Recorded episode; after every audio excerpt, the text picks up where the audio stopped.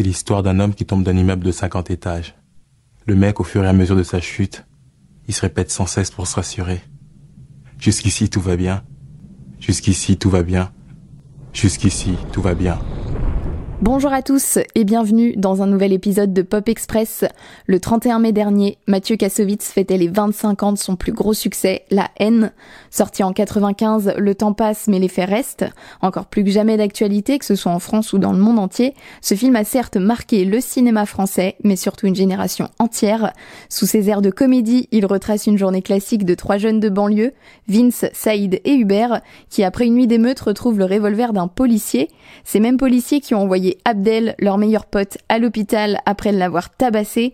La haine attise la haine. Qu'est-ce qu'ils vont faire? Non pas de cette oseille, mais de ce revolver. Mais l'important, c'est pas la chute.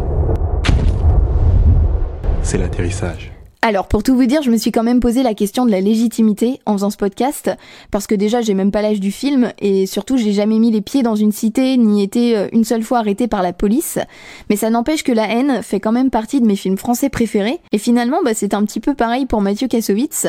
Homme blanc, fils de parents cinéastes et ayant grandi loin de la cité, il a réussi avec La haine à créer officiellement un nouveau genre, celui du film de banlieue. Inspiré d'une histoire vraie, celle de Makome Mbowole, il décide avec La haine de faire un film réaliste, donc pas de décor reconstitué, ils ont tourné dans des vraies cités, à Chanteloup-les-Vignes dans le 91, seule ville d'ailleurs qui a accepté le tournage du film. Et coproduit par TF1, la chaîne a exigé que le film sorte en couleur pour être ensuite diffusé à la télé, mais Mathieu Kassovitz avait déjà prévu en fait que le film serait en noir et blanc, Toujours dans le but de le rendre encore plus réaliste, euh, il explique que c'est surtout en référence aux images d'archives de guerre. Donc ils ont tourné deux versions pour continuer d'avoir un financement, et c'est la version noir et blanc qui a été montrée à Cannes en 95, et ensuite le film a eu tellement de succès qu'ils ont définitivement abandonné la version couleur.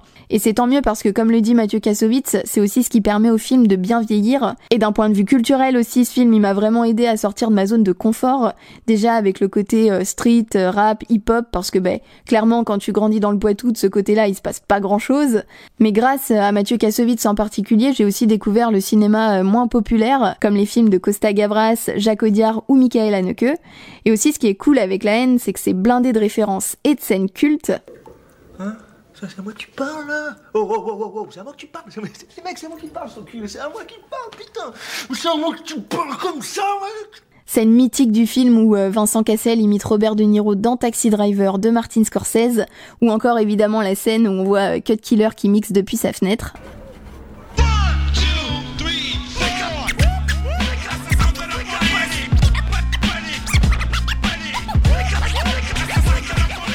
Et c'est fou la puissance de cette scène parce qu'en plus Mathieu Kassovitz n'a pas vraiment utilisé de musique dans ce film, il aime pas les bandes originales, donc tous les extraits qu'on entend proviennent vraiment des habitudes de ces personnages, disons, donc à, travers la radio, la télé, etc.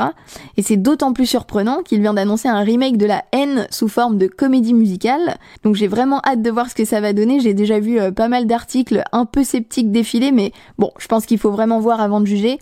Je pense pas qu'il va faire appel à Patrick Fiori, hein, clairement, donc euh, attendons de voir. Tout cas, c'est le classique que je vous propose de voir ou revoir cette semaine. Et comme d'habitude, je compte sur vous pour me laisser vos avis et me faire vos retours en commentaire ou sur les réseaux sociaux. Et en attendant le prochain épisode de Pop Express, prenez soin de vous et à bientôt